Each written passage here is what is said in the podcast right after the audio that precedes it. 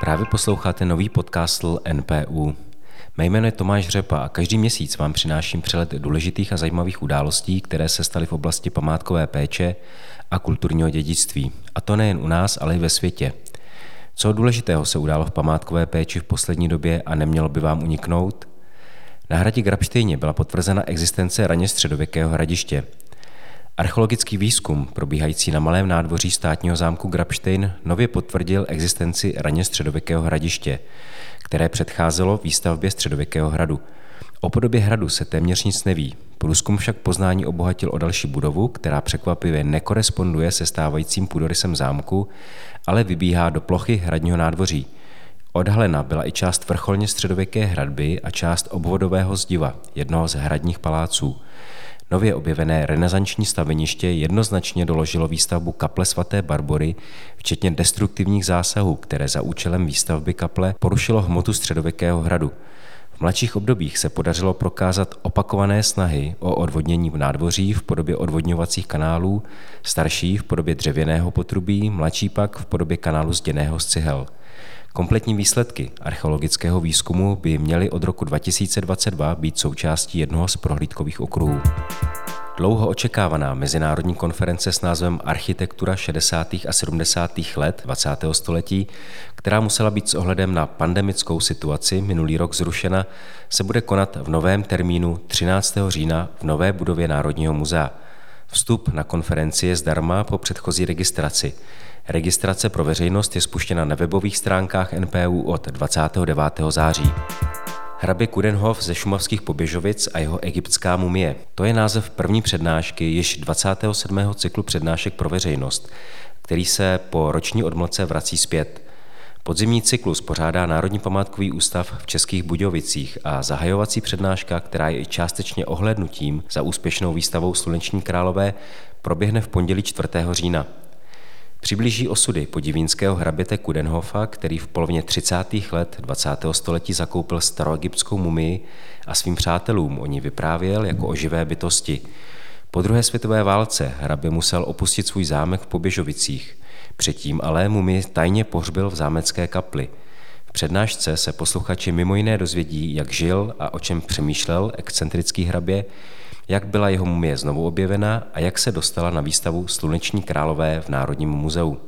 Celkem šest přednášek na různá témata bude probíhat ve 14-denních intervalech až do půlky prosince v přednáškovém sále Českobudějovického územního odborného pracoviště a to vždy od 17 hodin. Vstup je volný. A co se děje za našimi hranicemi? Europa Nostra, nejvýznamnější evropská organizace věnující se kulturnímu dědictví, konečně vyhlásila Grand Prix, ceny Evropského kulturního dědictví v Česku zvané památkářský Oscar. Vybráni byli absolutní vítězové ve čtyřech kategoriích a vítěz hlasování veřejnosti. V kategorii obnova zvítězila a také cenu veřejnosti si odnesla rekonstrukce dřevěného kostela z 18. století v rumunské obci Urši, který byl rekonstruován za použití tradičních materiálů a technik, a to v mezinárodní spolupráci odborníků a řemeslníků. Součástí setkání, které hybridně proběhlo v italských Benátkách, byla také konference na téma města a jeho boje proti overturismu a proti velkým výletním lodím kotvícím v laguně. Europa Nostra setkání pořádala ve spolupráci s mezinárodními soukromými výbory pro záchranu Benátek a ve spolupráci s místními neziskovými organizacemi, které se citlivou a stále aktuální problematikou dlouhodobě zabývají a upozorňují na ní. Na konferenci tak vystoupili odborníci na ekonomiku, turismus, zástupci úřadů, univerzit, ale zazněly i pohledy lidí, kteří v Benátkách bydlí, nejsou turisté, ale v ulicích mluví mezi sebou anglicky, což se místním vůbec nelíbí. Konference přinesla zatím nejkomplexnější pohled na to, jak řešit turismem extrémně ohrožené město. Inspiraci tu určitě najdou i obyvatelé Českého Krumlova. Konference byla nahrávána a odkaz na ní najdete pod souhrnými informacemi k podcastu.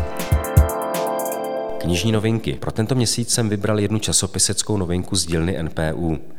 Vyšlo nové číslo časopisu Zprávy památkové péče. V něm upozorním hned na první článek. Jeho autoři jej věnovali analýze průvodcovských textů a příznačně ji nazvali a vpravo vidíte interzovanou komodu. Tedy podle věty, kterou jako návštěvníci našich objektů slýcháváte pravidelně a bohužel někdy také po ní přestáváte dávat pozor. Studie přináší analýzu celkem 87 silabů ze 48 hradů a zámků, dle kterých se učí průvodci podávat informace návštěvníkům památek. Řeknete si, proč něco takového dělat, ale praxe v České republice je taková, že drtivá většina návštěvníků vyžaduje prohlídku s průvodcem, který očekává informace, které ale průvodce musí někde nastudovat. Proto má takový text vysokou hodnotu.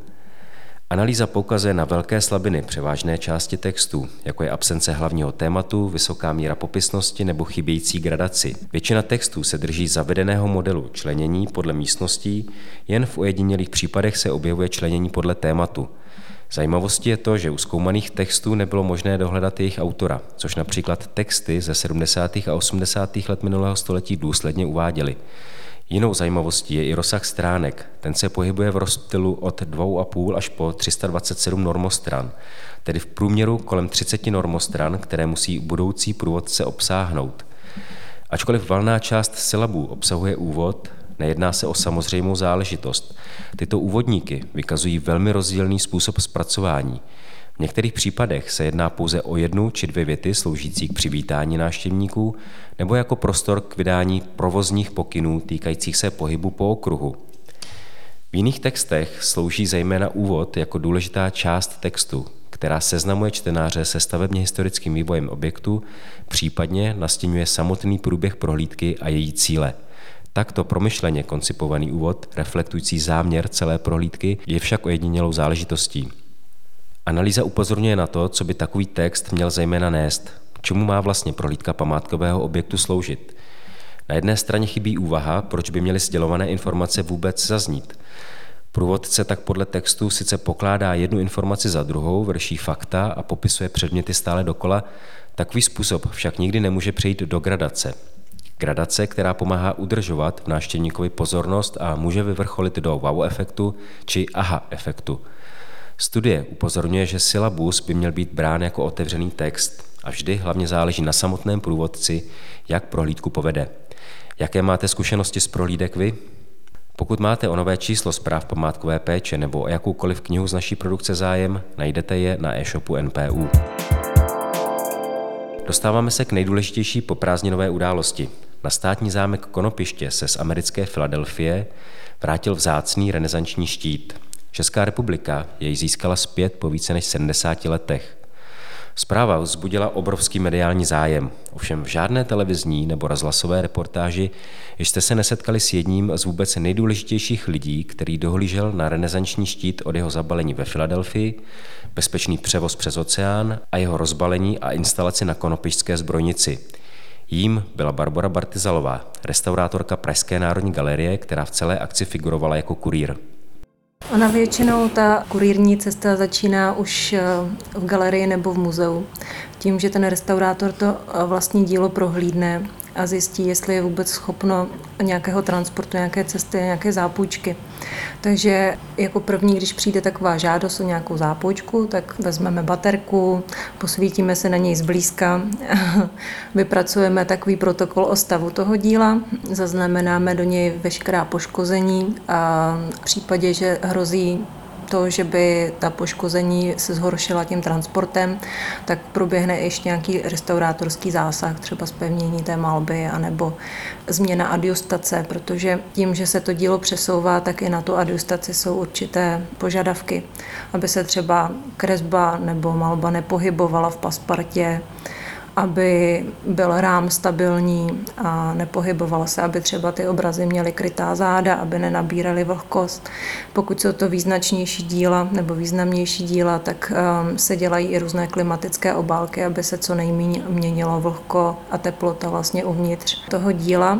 Potom začíná komunikace s transportní firmou, uh, která se specializuje na transport uměleckých děl a ta vlastně přebírá agendu, která je potřeba k vyřízení nějakých povolení, když jsou to zahraniční zápůjky, zápůjčky, tak řeší cla, eh, řeší transporty dopravou, letenky, karga, transporty kamionem, spolupracuje s dalšími firmami v zahraničí, které se zase specializují na transport děl. A pečlivě naplánuje celou tu cestu. No a úkolem kurýra je vlastně během té cesty sledovat, jak se s tím dílem nakládá, jestli eh, manipulátoři například na letišti s ještěrkou nebouchají s bednou, jestli ji ukládají do toho letadla správně, jestli s ní zachází šetrně a potom ve chvíli, kdy to dílo přijede na místo určení, tak zase proběhne ta kontrola toho stavu, porovná se to s tím condition reportem, s tou zprávou, kterou vypracoval na začátku a zaznamenají se veškeré změny. A samozřejmě nechceme, aby tam nějaké změny byly, takže je lepší, když se nic nezmění. A po výstavě zase tohle kolečko proběhne celé znovu, zase se to prohlídne, zabalí a transportuje zpět. Jste zmiňovala, že se vlastně, že hlídáte tu zásilku po celou dobu nakládání s ní.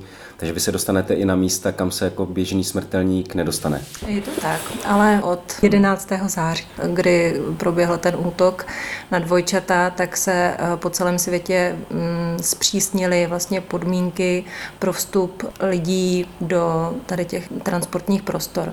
Takže ve chvíli, kdy my nejsme dovoleni tam vstoupit, tak eh, přichází zástupce té transportní firmy v zahraničí, který má nějaké prověrky, má určité povolení a dokumentuje nám vlastně to, to místo a ten transport, který probíhá přes ta místa, kde nemůžeme být u toho. Hmm. Dělá fotografie, natáčí video a podobně. Jak to bylo v případě renesančního štítu z Filadelfie? Ehm, v případě renesančního štítu to bylo o něco jednodušší v tom, že eh, ten transport probíhá jednosměrně a o něco komplikovanější v tom, že eh, já zrovna jsem třeba s tím dílem nebyla příliš obeznámena před tím transportem. Eh, vždycky je lepší, když ten kurýr je stejný pro obě dvě cesty a když s tím dílem už nějakým způsobem pracuje předtím a eh, je si vědom jeho slabostí toho díla, jestli tam jsou nějaká poškození právě, která jako, mm, jsou nebezpečná, eh, ví, na co si má dávat pozor. Tak tady, tady v tom to bylo složitější. I když jsem komunikovala s restaurátorským oddělením vlastně na místě ve Filadelfii, tak přece jenom ty informace, které proudí přes nějaké zprávy nebo fotografie, tak eh, to nenahradí tu, tu zkušenost a vlastně to jakoby tu hmatatelnost té věci. Tak z toho jsem měla trochu obavy, že přijedu na místo, že třeba bude něco neupevněné nebo bude tam nějaký zádrhel, ale všechno šlo hladce teda naštěstí, takže restaurátorky kolegyně z Filadelfie všechno perfektně připravili, perfektně vymysleli transportní obal.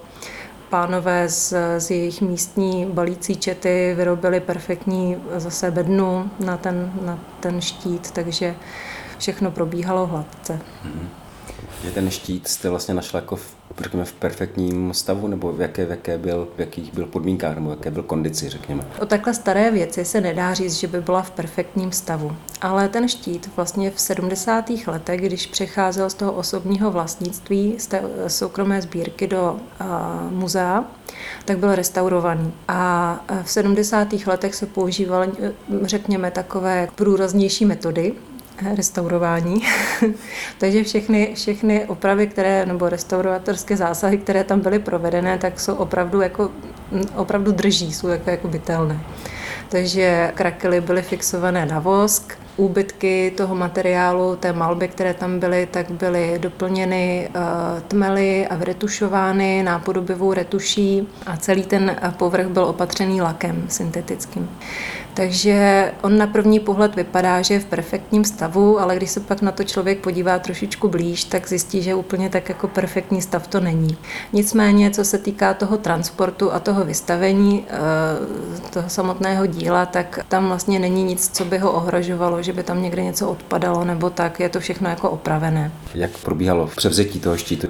Probíhalo tak, že jsme se sešli s kolegyněmi restaurátorkami, kolegyně, která na tom štítu vlastně pracovala posledních 30 let, se byla obeznámena, dělala průzkumy, dělala různé zprávy vlastně i pro tady tu komunikaci mezi Českou republikou a Filadelfií tak mě upozornila na to, jaké ten štít má problémy, kde si mám dávat pozor, aby vlastně při tom balení nebo instalaci nedošlo k nějakému poškození Přidala mi výsledky všech výzkumů a průzkumů, které dělala. Já jsem si vyplnila ten condition report, štít jsme ještě zvážili, aby jsme si byli jistí vlastně váhou té, té, toho transportního obalu s tím štítem. A pak eh, probíhalo balení. Eh, kolegyně připravili eh, takový jako hezký, takovou hezkou zavinovačku z, z, neběleného, z nebělené bavlny, vypolstrované, vyměkčené a ten, ten štít se vlastně do toho zabalil celý, zavázal do polštářků měkkých a teprve potom se vkládal do bedny, trojité klimatické bedny, včetně silika gelů, které eh, kontrolovaly a řídily vlhkost uvnitř toho obalu během cesty. A ten klima, obal a ty silika gely, mm-hmm. tak ty vlastně se nějak dají jako nastavit na určité klimatické podmínky? Ten prosorb se dá do prostředí, které chceme, aby v tom transportním obalu bylo. Takže se aklimatizuje na třeba 50% vlhkosti a on potom je schopný těch 50% tam udržovat. Takže když se ta vlhkost zvýší, tak on pojme vlhkost a naopak, když se sníží, tak vypustí tu vlhkost. Potom, když se převážel ten renesanční štít zpátky do České republiky, tak ta letecká společnost ten, ten obal nebo tu zásilku tak dobře přebírá. Ta zásilka vlastně ukládána do nějakého speciálního prostoru nebo do nějaké jako speciální sítě, aby při tom letu, při těch otřesech, při turbulencích a podobně, tak aby k tomu poškození nedošlo? Nebo jestli stačí opravdu ten obal samotný? Nestačí k tomu samotný obal, eh, je víc možností toho transportu v letadle. Buď se bedna připevní k paletě, Někdy se dělá to, že ta, eh, ten obraz, když je to obraz třeba tak eh, a je větších rozměrů, tak se transportuje sám na té paletě, aby nebyl s žádnými dalšími balíky a zásilkami. Ale někdy to je třeba i výhodnější, protože vlastně ty zásilky okolo něj, když se vystaví z těch bedínek nějaká podpora, pak se to ještě mm, přikrutuje, uchytí k té paletě, tak vlastně už se to tam nehýbe a je to pro něj bezpečnější. Náš štít ten eh, putoval v takovém menším kontextu kontejneru, který, kterému říkají Ken. Je to vlastně takový kontejner, který má všechny, všechny eh, strany kryté eh, takovou plachtou a závisí to na velikosti vlastně té bedny. Když jste vlastně přijela se štítem do České republiky, tak štít se instaloval na státním zámku Konopiště. Jak tam probíhala ta instalace? My jsme letěli přímým letem z Filadelfie do Frankfurtu. Ve Frankfurtu jsme přeložili štít do kamionu a kamionem jsme pokračovali na konopiště. A protože je kamion větších rozměrů a na konopiště by nevyjel, tak jsme museli pod konopištěm na parkovišti přeložit bednu do menší dodávky. Tou dodávkou jsme vyjeli k nádvoří a potom už ehm, čistou chlapskou silou byla bedna dopravena do třetího nadzemního podlaží a tam jsme ten obal se štítem uložili, aby se pomalu aklimatizoval, aby si zvyknul na místní teplotu a nedošlo tam k nějakému šoku a k nějakému prudkému zvýšení třeba té vlhkosti nebo teploty. A štít odpočíval přes víkend v obalu a v pondělí ráno jsme bedno rozdělali, štít vyjmuli, zkontrolovali jsme jeho stav a potom ho nainstalovali do té vitríny ve zbrojnici. Ta instalace probíhala za dohledu televizních kamer částečně a ta práce ale trvala byl jsem tedy přítomen, tak to můžu potvrdit, že ta práce nebyla jenom jako vyndat z bedny a instalovat, ale že ta samotná instalace, že znamenala velkou přípravu, než se dostal do té vitríny. Tam ten postup byl jaký? Ten byl poměrně komplikovaný a bylo potřeba si ho dobře rozmyslet, protože vždycky je lepší, když má člověk možnost instalovat to dílo, zároveň mít připravené všechny materiály a podklady k tomu, aby to dílo mohl nainstalovat. Tady jsme byli trochu tlačení časem, protože štít byl po celou dobu ve Filadelfii a potom jsme měli uh, jenom několik hodin na to, aby jsme ho instalovali. Takže jsme se snažili vymyslet takový způsob, aby eh, to bylo co nejjednodušší. A z toho jednoznačně vyplývalo použít stejný způsob instalace, jako byl ve Filadelfii. Zároveň tedy se štítem jsem jako oversized luggage přivezla plexisklový stojánek, no, plexislovou desku, ve které byl uchycený štít ve Filadelfii. A ten štít je uchycený v té plexisklové desce pomocí takových malých plexisklových hranolků, které jsou natvrdo přilepeny k té ploše toho výřezu. Do poslední chvíle jsem se obávala toho, že to třeba nebude držet. Naštěstí se ukázalo, že plexiklové lepidlo lepí dobře a že nepotřebuje příliš dlouhou dobu k vytvrdnutí a všechno se nám podařilo nainstalovat včas. To plexisklové lepidlo při kontaktu jako s tím mhm. štítem mm-hmm. může nějakým způsobem ten štít po čase degradovat. Ono nesmí přijít do kontaktu se štítem. Plexisklo se lepí pouze k plexisklu a dávali jsme si velký pozor, aby vlastně ne, nedošlo k nějakému kontaktu toho lepidla právě se štítem. A jeho tam použito tak malé množství, že by v tom prostoru vlastně nemělo dělat žádné problémy, nějaké vypařování nějakých látek. Je to opravdu jako bodové množství. Jsou to tři takové miniaturní hranolky, které ho tam drží z obou stran, tedy v tom výřezu. Při té instalaci tak vy jste používali pásku, jako zvláštní pásku, kterou jsem nikdy neviděl. Co to bylo za materiál? Ta páska byla z nanomateriálu, který um, vlastně neobsahuje žádné lepidlo. A funguje to jenom na přilnavosti povrchu k povrchu, tím, že ta, ten povrch eh, je upravený na bázi těch nano strašně malinkatých částic, tak opravdu je schopný jako jemně přilnout a držet velice dobře na místě, aniž by eh, bylo potřeba jakékoliv látky, která by ho tam držela. Jakým způsobem jste vlastně instalovali eh, štít do vitríny? Je to konečný způsob představení jeho instalace? Není to konečný způsob. Tato vitrína, která je teďka použitá, tak se jedná o muzeální vitrínu, která je prachotěsná, je v ní umístěný právě prosorb, který má za úkol hlídat vlhkost uvnitř té vitríny a udržovat ji na stabilních hodnotách. Štít byl posledních x desítek let, od těch 70. let, co byl v muzeu udržován opravdu v perfektním eh, klima, což je pro nás 50% vlhkost a zhruba 20%, 20 eh, stupňů teploty Celzia. A, a samozřejmě prostě na konopišti eh, v tom prostoru té zbrojnice ty hodnoty během roku kolísají. Nemá tam žádný klimatizační systém. Zbrojnice v památkových objektech je to komplikované řešit, tudíž bude teď v průběhu podzima zadána do výroby nová vitrína, která bude aktivně vytvářet tamto perfektní klima, aby byl vlastně v bezpečí po celou dobu jeho uložení a vystavení. Teď v této vitrině bude do konce října, kdy končí prohlídkové období na konopišti a přes zimu bude uložený v depozitáři, zase za s dobrými klimatickými podmínkami a v tom mezičase se vytvoří nebo vyrobí ta nová aktivní klimatizační vitrína, která bude potom poskytovat kompletní péči klimatickou štítu. Paní Bartezelová, moc děkujeme, že jste nám štít ze Spojených států přivezla. Ráda se stalo. A děkujeme za rozhovor. Děkuji. Pokud vás některé z témat zaujalo, naštivte náš web npu.cz. Po každém dílu podcastu pro vás připravíme souhrn i s odkazy na daná témata, kde si můžete dohledat další informace. Jsme u konce. Pokud nás chcete pravidelně sledovat, jsme na Facebooku i dalších sociálních sítích. Děkuji všem, kdo se podíleli na přípravě tohoto dílu. Loučí se s vámi Tomáš Řepa a budu se na vás těšit opět příště na konci října.